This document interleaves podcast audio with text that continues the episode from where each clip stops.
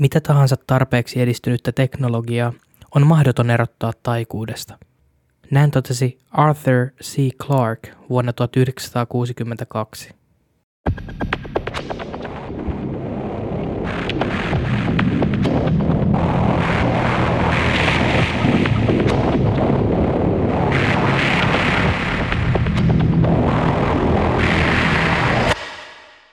Hei kaikki kuulijat ja tervetuloa Subjektiivinen todistaja-podcastin 11 jakson pariin. Mä oon teidän juontajanne Santeri. Mä katoin tuossa äskettäin dokkari nimeltä Social Dilemma ja mä halusin tehdä siitä jakso. Ja mä tiedän, mä oon aiheen kanssa aika jälkijunassa. Moni dokkarin nähnyt tietää, että se ilmestyi jo vuonna 2020. Mä olin itse pantanut sen kattomista aika kauan, mutta mä kuuntelin Lex Friedmanin podcastin, jossa oli vieraana Mark Zuckerberg ja mun kiinnostus aiheeseen taas heräs. Osittain kanssa myös ehkä siksi, että Dead Internet Theory-jakso sai mut kiinnostumaan entistä enemmän algoritmien ja tekoiden maailmasta. Enkä mä löytänyt hirveän monta podcastia, jotka olisi puhunut aiheesta. Ja tää on aika akuutti juttu meille kaikille.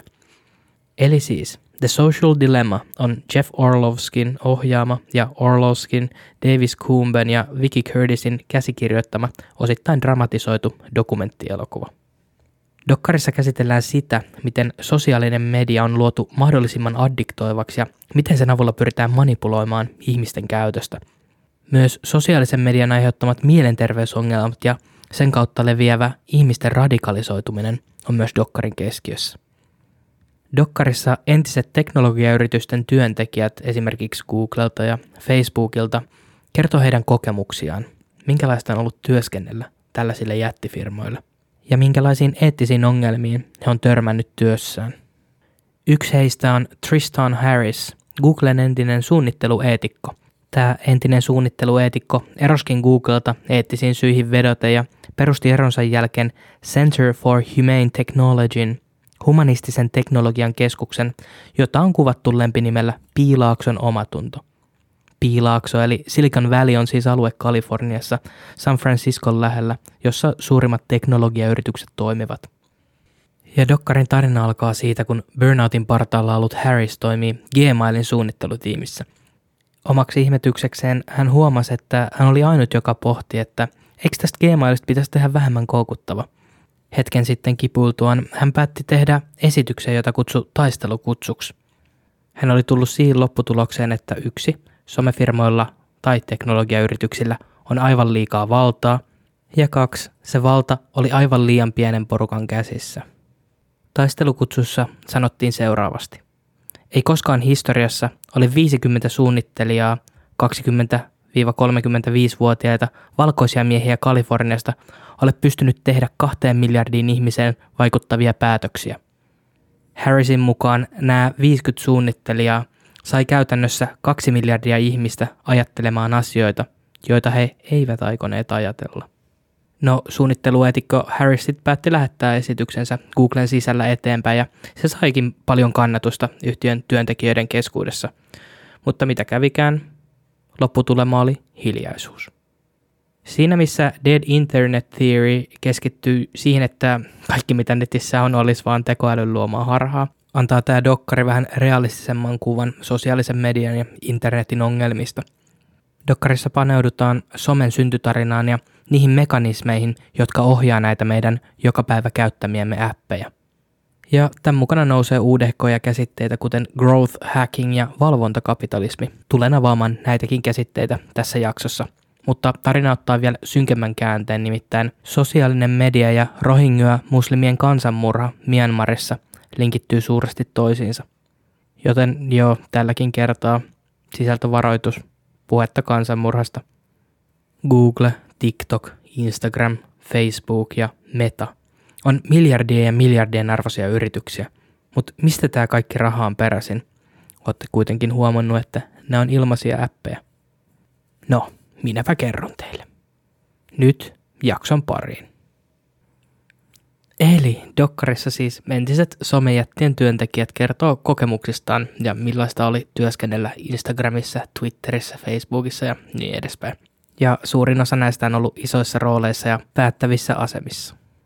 Ja moni työntekijä vaikuttaakin Dokkarissa siltä, että he ihan aluksi tiedä, mitä he uskaltaa kertoa. Eräskin työntekijä oli joutunut puhumaan asianajajiensa kanssa kuukausia ennen kuin kuvaukset aloitettiin. Moni näistä haastatelluista erosi työstään vedoten eettisiin ongelmiin. Työntekijät painottavatkin, että kun näitä appeja alettiin koodaamaan, niin vaan niiden hyvät puolet nähtiin. Tällaisia oli esimerkiksi Facebookista löydetyt kadonneet perheenjäsenet ja jopa elinten luovuttajat. Luonnollisesti tämä jättikin varjoonsa somejen huonot puolet. Sitten kun näitä somealustoja alettiin julkaisemaan, niin ne sai tosi nopeasti oman elämän ja alkoi toimimaan odottamattomilla tavoilla. Nämä varjopuolet ei ollut kuulemma työntekijöiden mukaan tarkoituksellisia, vaan täysin vahinkoja. Hyvin nopeasti, kun somet yleistyi, niin alkoi monella kasvaa huoli niiden vaikutuksesta esimerkiksi mielenterveyteen. Keskittymishäiriöt ympäri maailman levisi räjähdysmäisesti ja samoin myös valeuutiset – Ääriliikkeillä oli myös lisääntynyt mahdollisuus rekrytoida ihmisiä piiriinsä esimerkiksi internetin keskustelupalstoilla. Syntyi käsitteitä kuten Snapchat-dysforia, eli siis ihmiset käyvät kauneusleikkauksissa näyttääkseen samalta kuin silloin, kun he käyttävät filttereitä, esimerkiksi juuri Snapchatissa. Mutta ehkä se synkin juttu oli kuitenkin ex-työntekijöidenkin mielestä se, että somejätit myy käyttäjien eteenpäin. Sitaatti, jos et maksa tuotteesta – niin sinä olet se tuote, toistuu läpi dokumentin. Mutta mitä tämä käytännössä tarkoittaa? Me siis maksetaan nolla euroa näistä äpeistä, mitä me käytetään. Niin mistä ne miljardit sitten tulee? No, ne tulee mainostajilta. Mainostajat maksaa yhtiöille siitä, että heidän mainoksiaan näytetään meille. Meidän huomiomme on se tuote, ja maksaja on mainostaja. Somealustat siis kilpailee ihmisten huomiosta – ja pyrkii koko ajan saamaan sut antamaan enemmän itsestäsi ja ajastasi näille äpeille ja sivuille. Mutta miten tämä on sitten käytännössä mahdollista? No, kaikki mitä sä teet netissä on tarkkailun, seurannan ja mittauksen alaista. Jokainen toimi, mitä sä teet, on valvovan silmän alla ja se tulee tallennetuksi johonkin Facebookin kovalevylle jossain datakeskuksessa. Ja tämä ei tosiaan tarkoita vaan sitä, että kauan sä oot sivulla X vaan se, että kuinka kauan sä vaikka edes katsot jotain tiettyä kuvaa. Kaikki tämä tallennetaan. Mutta mitä varten? Yleinen haarakäsitys on, että meidän dataa myydään eteenpäin, mutta itse asiassa se olisi aika epäedullista näille firmoille. Periaatteessa jo meidän dataa myydään eteenpäin, mutta ei sille niin kuin me kuvitellaan, vaan sen kerätyn raakadatan perusteella meidän käytöksestä ja meistä luodaan ennustamismalleja – ja tietysti se, kellä on paras ennustamismalli, voittaa ja tekee enemmän rahaa. Ja joka kerta kun tällainen mallinnus osuu oikeaan, niin sen pohjalta luodaan vielä tarkempi mallinnus, kunnes periaatteessa firmat pystyy ennustamaan meidän tekemisiä. Nämä firmat tietää, milloin sä oot yksinäinen, masentunut, iloinen, ahdistunut, sun tietyt persoonallisuuspiirteet ja neuroosit. Nämä firmat tuntee meidät paremmin kuin me itse – ja näillä ennustusmalleilla on kolme päätavoitetta. Ensimmäinen niistä on käyttötavoite, ja se pyrkii lisäämään sun käyttöä ja pitämään sut selaamassa. Toinen on kasvutavoite, eli se pyrkii saada sut aina palaamaan uudestaan ja kutsumaan sun ystävätkin alustalle X. Ja kolmas on mainostavoite, jossa näitä kahta apuna käyttäen tehdään mahdollisimman paljon fyrkkaa. Ja kaikki tämä toimii siis algoritmeilla. Ja tämä kolmen päätavoitteen ketju on jäätävän tarkka – tässä dokkarissa eräs Facebookin entinen johtaja kertoo keskusteluistaan Mark Zuckerbergin kanssa. Esimerkiksi eräänä päivänä Mark Zuckerberg oli sanonut tälle Kendallille, että tänään me tarvitaan lisää käyttäjiä esimerkiksi Koreassa. Käytännössä siis symbolista nappia painamalla he pysty saman päivän aikana lisäämään X määrän käyttäjiä Koreassa. Mutta miten näistä algoritmeista tuli näin tarkkoja, että vain nappia painamalla sä voit saada itsellesi haluaman määrän käyttäjiä? No, Teknologiayritykset on ottaneet käyttöönsä niin kutsutun suostuttelun psykologiaa. No, meidän pitää palata 2000-luvun alkuun, kun Stanfordin yliopistossa opetettiin tätä aihetta, ja sattumalta moni Piilaakson merkittävä henkilö päätyi näille luennoille. Ja näistä luennoista tuli tosi suosittuja, varsinkin teknologiapiireissä. Ja näin ollen kiitos Stanfordin uraurtavan työn suostuttelupsykologian saralla ja uteliaiden tekkinörttien, he oppi tekemään teknologiasta suostuttelevampaa – syntyi käsite suostutteleva teknologia. Suositteleva teknologia on suunnitelma, jota käytetään tilanteissa, joissa yhtiöt haluaa muuttaa ihmisten käyttäytymistä saadakseen tietyn reaktion, jotta käyttäjä jatkaa selaamista. Kun sä rullaat sitä sun appia tai sivua eteenpäin, sinne ilmestyy aina uutta sisältöä. Mutta sitten taas hetkittäin, sulle ei olekaan tarjolla mitään uutta sisältöä. Sä oot jo nähnyt kaiken. Psykologiassa tota kutsutaan positiiviseksi jaksottaiseksi vahvistukseksi. Ja se toimii vähän samalla tavalla kuin vaikka pelikoneet. Sä et aina tiedä, milloin sä saat sen, mutta joskus sä saat sen voiton. Tai tässä tapauksessa kiinnostavan sisällön, mikä saa sun mielenkiinnon. Ja näin tämä teknologia pyrkii koko ajan oppimaan susta enemmän ja tunkeutumaan syvemmälle sun aivoihin. Tarkoituksena on lopulta ohjelmoida periaatteessa sun aivot niin, että sä reagoit heidän haluamallaan tavalla. Yksi tällainen tehokas huomionsaantikeino näillä firmoilla on esimerkiksi kuvien tägääminen ja push-ilmoitukset noin ylipäätänsä. Siinä käytetään ihmisen hyvin syvällä olevaa persoonallisuuden piirrettä, nimittäin uteliaisuutta. Siihen jää todella nopeasti koukkuun. Mieti nyt vaikka itseäsi ja älä valehtele. Kun sä julkaiset jotain uutta, mitä luultavammin sä käyt toistuvasti katsomassa, kuka sen näki ja kuka siitä tykkäs. Ja näin pieni määrä dopamiinia vapautuu sun aivoista. Dopamiini on aivojen välittäjäaine ja mielihyvä hormoni. Stanfordin yliopiston lääketieteellisen tiedekunnan riippuvuuslääketieteen laitoksen johtaja, lääkäri Anne Lemke, toteaa asiasta seuraavasti. Meillä on biologinen perustarve pitää yhteyttä muihin ihmisiin. Se vaikuttaa suoraan dopamiinin vapautumiseen. Miljoonien vuosien evoluutio on tukenut järjestelmää, joka saa meidät elämään yhteisöissä, etsimään kumppaneita ja jatkamaan lajiamme. Sosiaalisen median kaltainen systeemi, joka optimoi ihmisten välisen yhteyden, voi aiheuttaa riippuvuutta. Eli siis onko some kuin huume? Hmm.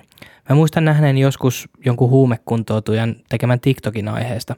Siinä tämä entinen käyttäjä nostaa esiin huumeiden käyttäjien kokeman syrjinnän, samalla todeten, että kokeilepa laittaa se sun puhelin pöydälle, mutta älä koske siihen. Joka kerta kun sulla tekee mieli koskea sitä, älä tee niin taistele vastaan. Vähän kärjistyksiä kyllä, mutta käytännössä sama aivojen mekanismi. Ja seuraavaksi termi growth hacking. Se on ihan omansa kokonainen kasvuhakkerointiala. Käytännössä growth hackerit on insinöörejä, joiden tehtävänä on hakkeroitua ihmismielen psykologiaan luodakseen lisää kasvua, käyttämään, jakamaan ja kutsumaan ihmisiä enemmän, milloin millekin alustalle. Entinen Facebookin kasvujohtaja Shamat Palihaptia loi uraurtavia teknologian kasvutekniikoita, joista on myöhemmin tullut Piilakson peliohjeet. Myöhemmin esimerkiksi Uber tulisi käyttämään näitä Facebookin luomia taktiikoita. Eräs Palihaptian ideoista oli AB-testata Facebookin käyttäjiä. Siinä siis käytännössä testataan kahta tai useampaa ideaa tai ominaisuusmuutosta ja selvitetään kumpi niistä toimii paremmin.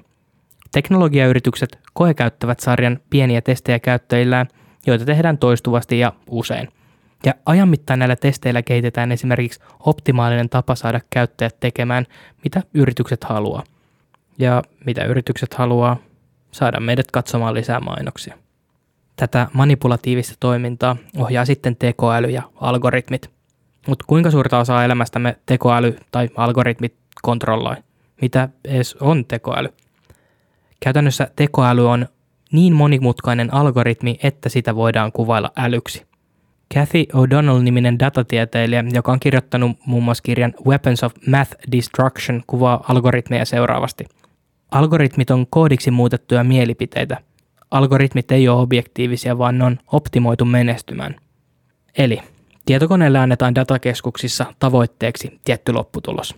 Ja tietokone sitten itse oppii pääsemään tähän lopputulokseen. Tästä on syntynyt termi koneoppiminen.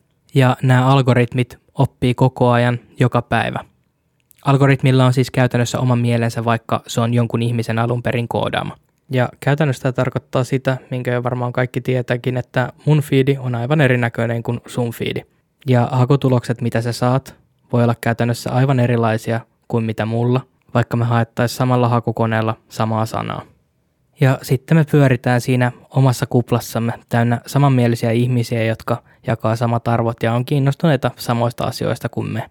Näin me ollaan vielä helpommin algoritmien manipuloitavissa. Ja tästä me päästään mun lempiaiheeseen, eli ihmiskunnan polarisoitumiseen. Mieti, kuinka monta kertaa päivässä tai viikossa sä näet netissä kommentin tai ajatuksen, joka saa sut ajattelemaan, että voi vittu mitä pöllejä, miksi noi ajattelee noin. Mulla on tää kaikki tieto asiasta X. Miten ne ei voi ollakaan samaa mieltä kuin mä? Miksi ne on eri mieltä, vaikka kaikki tää info on vapaasti saatavilla? Ne tuskin näkee samaa tietoa kuin sä. Ja siihen taas pieni kärjistys. Mutta mietitään, että meitä pommitetaan vuosia uutisella X. Sen on pakko vaikuttaa meidän ajatteluun, vaikka me pyrittäisiin hyvään medialukutaitoon tai objektiivisuuteen. Guillaume Chaslot, entinen YouTuben insinööri, joka työskenteli YouTuben suositusten parissa, kertoi itse tässä dokkarissa pelkäävänsä, että hänen työstämänsä algoritmi lisää polarisaatiota yhteiskunnassa. Polarisaatio on aina ollut haluttu piirre algoritmeissa, koska sillä saadaan ihmisten huomio todella tehokkaasti. Sä reagoit, sä klikkaat, sä suutut, sä jaat, sä levität. Sykli toistuu uudestaan ja uudestaan. Luomalla kaksi toisistaan eristäytynyttä puolta, jotka ei kuule toisiaan tai ymmärrä toistensa näkemyksiä tai edes halua kuulla tai ymmärtää, saadaan aikaan polarisaatiota ja kärjistyneitä tunteita, jotka saa taas ihmiset reagoimaan entistä enemmän. NBA-pelaaja Kyrie Irving itse asiassa syytti YouTuben kaninkoloja, joita nämä suosittelujärjestelmät luo – ja eräässä tällaisessa kaninkolossa hän hairahti sitten hetkellisesti uskomaan maapallon olevan litteä. Irving sitten levitti tätä litteän maan ilosanomaa miljoonille seuraajilleen, mutta myöhemmin järkiin tullessaan hän pyysi anteeksi ja kertoi, ettei hänellä ollut tarkoituksena johtaa ketään harhaan. Hän vaan vietti aikaa YouTuben kaninkolossa niin kauan, että hän alkoi uskoa näitä salaliittoteorioita. Salaliittoteorioihin onkin helpompi langeta kuin koskaan. Suosittelualgoritmi nimittäin kehittyy koko ajan kuten jo aikaisemminkin on todettu. Kun on kerran langennut yhteen salaliittoteoriaan, on alttiimpi lankeamaan niihin uudestaan. Ja jos joku kivenkova salaliittoteoreetikko nyt tätä podcastia kuuntelee, niin mä oon ihan hyvin tietoinen siitä, että on olemassa ihan oikeitakin salaliittoja. Mutta nämä huha-teoriat itse asiassa tuppaa viemään kaiken uskottavuuden oikeilta kamaluuksilta, joita tehdään salassa. Tämä suosittelujärjestelmä ei tietenkään ole jäänyt vain YouTubeen ja sen kaninkoloihin – Muun muassa Facebookissa tiettyihin ryhmiin liittyneille suositellaan samankaltaisia ryhmiä. Ja tämä on ihan kiva, jos kyseessä on vaikka kallio kierrättää, lisäksi haaka kierrättää. Mutta entä jos kaninkolo johdattaakin sut johonkin paljon synkempään? Esimerkkinä tästä on Pizzagate. Netissä levisi vuonna 2016 uutisia, että Comet-niminen pizzaravintola Washington DCissä olisi linkittynyt lapsien paritus- ja hyväksikäyttörinkiin – Siihen yhdistettiin Hillary Clinton ja poliittinen konsultti John Podesta. Lopulta tämä meni siihen pisteeseen, että aseistautunut mies ryntäs Comet-ravintolaan pyrkien vapauttamaan lapset. No, lapsiahan tässä ravintolassa ei tietenkään ollut lukkojen takana. Ja muistan itsekin nähneeni tuohon aikaan lukuisia Pizzagate-salaliittovideoita YouTubessa. MIT eli Michigan Institute of Technologyn tutkimuksen mukaan valeuutiset leviää Twitterissä kuusi kertaa nopeammin kuin tosiuutiset – ei sinänsä herätä kauheasti luottamusta ihmiskuntaan tai ihmiskunnan tulevaisuuteen, tai ehkä enemmänkin pelottaa meidän kaikkien puolesta. Ja mikä on tämän kaiken endgame? Mitä tällä saavutetaan? No, fyrkkaa tietty. Facebookin entinen pääjohtaja Sean Parker totesi seuraavasti. Se on juuri sellainen asia, jonka kaltaiseni hakkeri keksisi, koska siinä hyväksi käytetään ihmisen psykologista haavoittuvuutta – hän myös nimeää itsensä Mark Zuckerbergin ja Instagramin kehittäjän Kevin Systromin olevan syyllisiä tähän nykyisen käyttäjien manipulaation vielä painottaen, että he ymmärsivät mitä olivat tekemässä ja tekivät sen silti. Tämä itse asiassa meni siihen pisteeseen, että moni entinen korkeankin tason työntekijä näissä teknologiafirmoissa ei edes itse pystyneet olla käyttämättä näitä appeja, vaikka ties hyvin tarkkaan, mitä kulissien takana tapahtuu.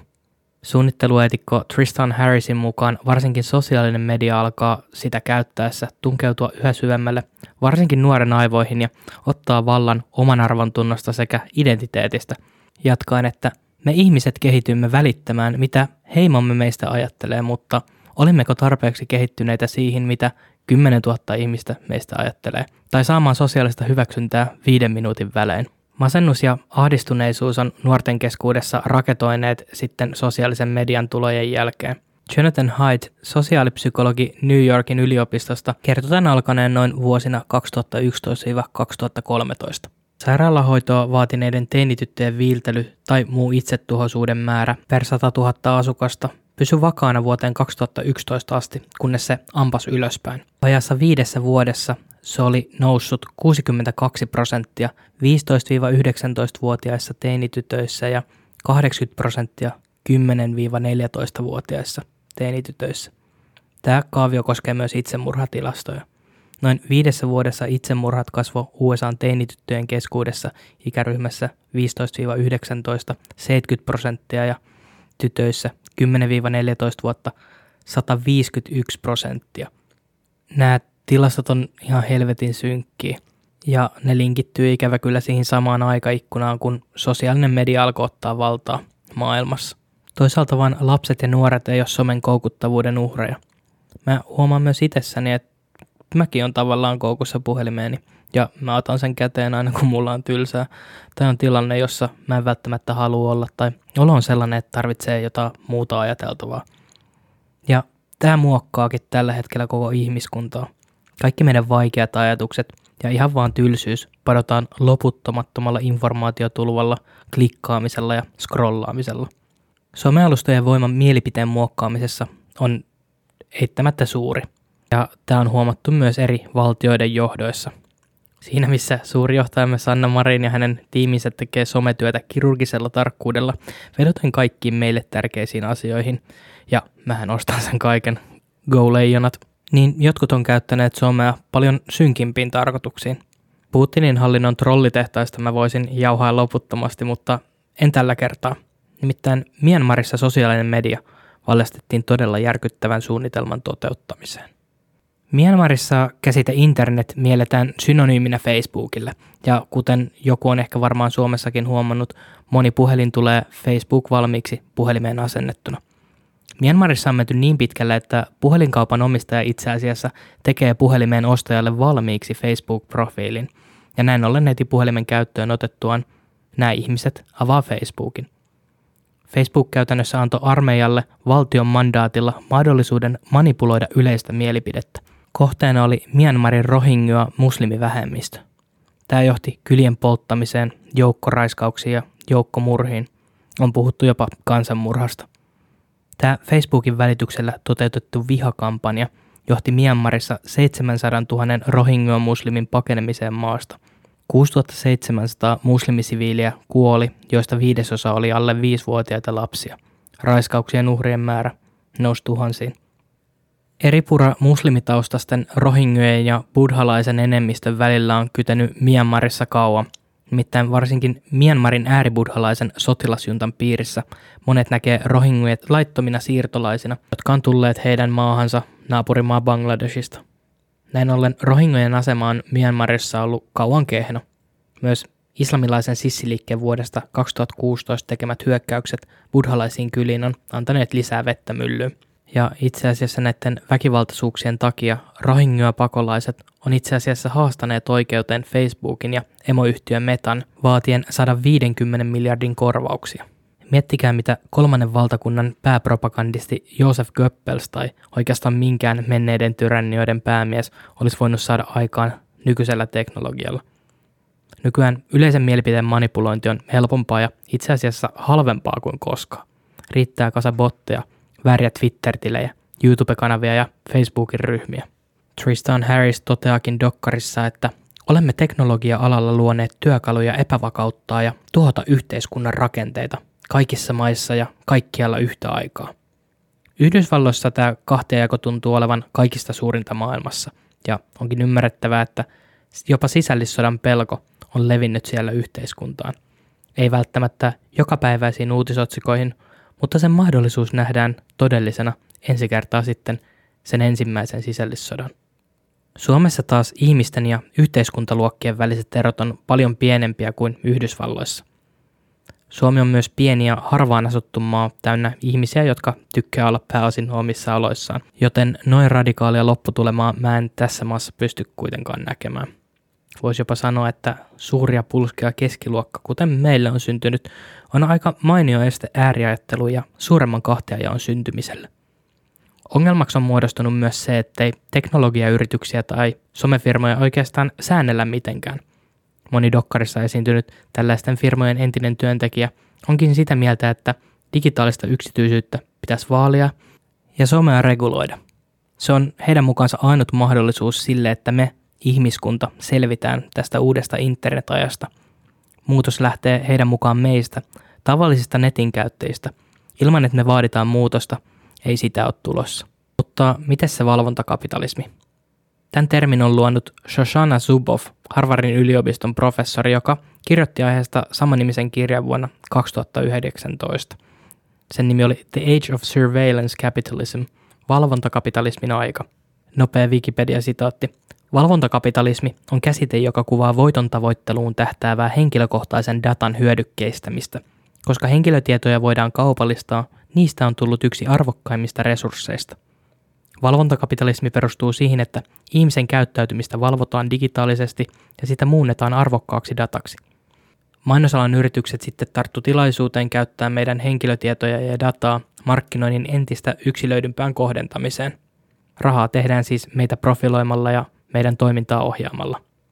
Ja nämä tarkat käyttäytymisennusteet on erittäin arvokkaita tuotteita, sillä monilla tahoilla on intressejä tietää, millaisia ajatuksia ja taipumuksia meillä ihmisillä, kuluttajilla on, ja miten me todennäköisesti tullaan käyttäytymään tulevaisuudessa. Shoshana Zuboff kuvasi tilannetta näin. Tästä jokainen yhtiö on aina unelmoinut takuusta, että mainostaessaan se onnistuu. Liikeidään siis myydään varmuutta. Jotta liiketoiminta onnistuu, on oltava hyvät ennusteet ja Hyvien ennusteiden perustaksi tarvitaan dataa. On arvioitu, että tämän bisneksen hinta on biljoonia dollareita, ja yksi biljoona on siis tuhat miljardia.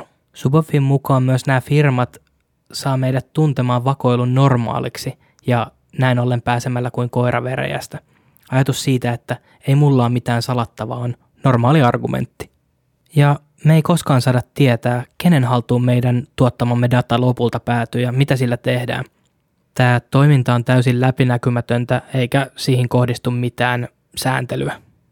Tätä dokkari on luonnollisesti myös kritisoitu. Social Dilemman on nähty levittävän pelkopornoa ja vääristelevän totuutta omaan narratiiviin sopivaksi, ja vievän myös huomiota pois oikeista ongelmista.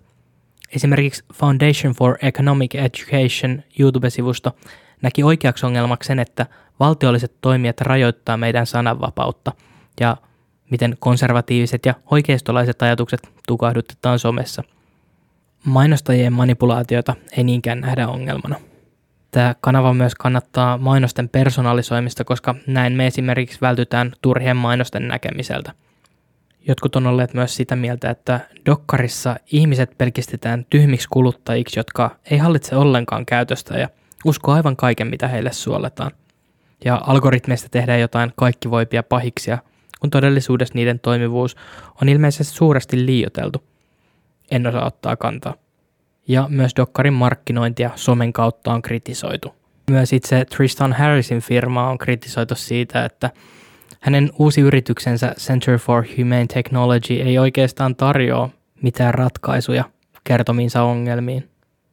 Tähän dokkariin oli kuvattu myös näyteltyjä dramatisoituja kohtauksia ja näissä kuvattiin nuorta miestä, joka radikalisoituu netin ja somen kautta. Samalla nämä algoritmit on kuvattu tässä inhimillistettyinä tyyppeinä, jotka juonii pimeässä huoneessa toimintoja tykkäys kerrallaan yrittäen saada käyttäjät käyttämään ja kuluttamaan enemmän, mikä luokin ihan siistiä dramatiikkaa, mutta myös vie ehkä pois vähän uskottavuutta. Perus jenkkiläistä show-meininkiä.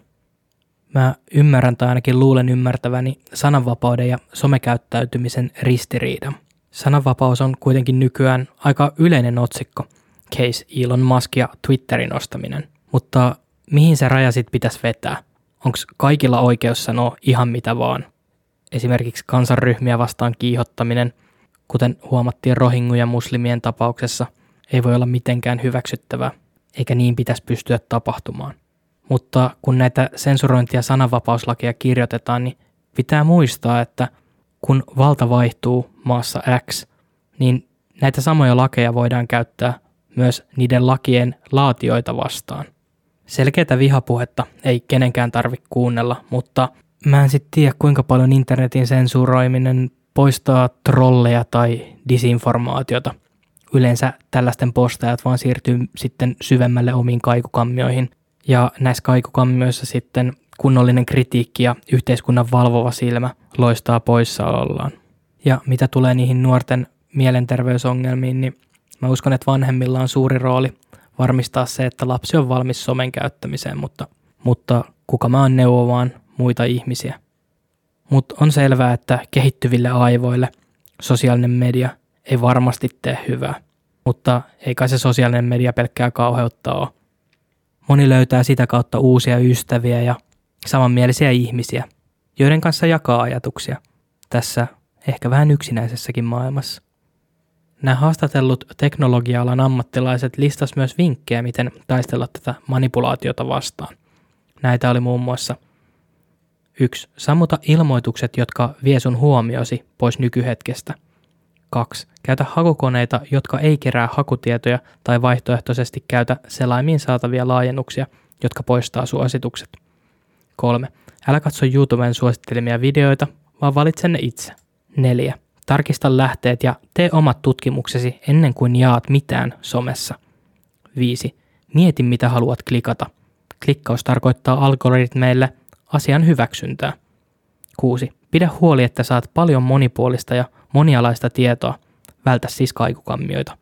7. Ja vielä edelliseen. Seuraa ihmisiä, jotka omaavat erilaisia näkökulmia kuin sinä itse. Mä tein vuosia sitten kokeilun ja Mä poistin kaikki sosiaaliset mediat WhatsAppia lukuun ottamatta. Ja mitä veikkaatte, mitä tapahtui? Mun oloni yllättäen parani. Ja kun sitten kuuden kuukauden jälkeen mä palasin, niin mä näin somen eri tavalla. Toki mä vertaan vieläkin itseäni muihin, mutta vähemmän kuin ennen silloin somen poistamista. Mä tiedostan, että tällaisen jakson jälkeen on hieman kaksinaismoralistista multa mainostaa tätä mun podcastiani ja siihen liittyvää somea, mutta – jos koet, että mun sisältö kiinnostaa, voit seurata mua Instagramissa subjektiivinen todistaja, tai sä voit painaa seuraa, mistä ikinä tämän kuuntelitkaan, ja kertoa vaikka kaverille. Joo, se on aika hyvä analoginen tyyli levittää subjektiivinen todistaja podcastia. Kerro sun kaverille, jos sä koit, että tämä podcast on sun aikasi väärti. Tähän on hyvä lopettaa. Kiitos sulle.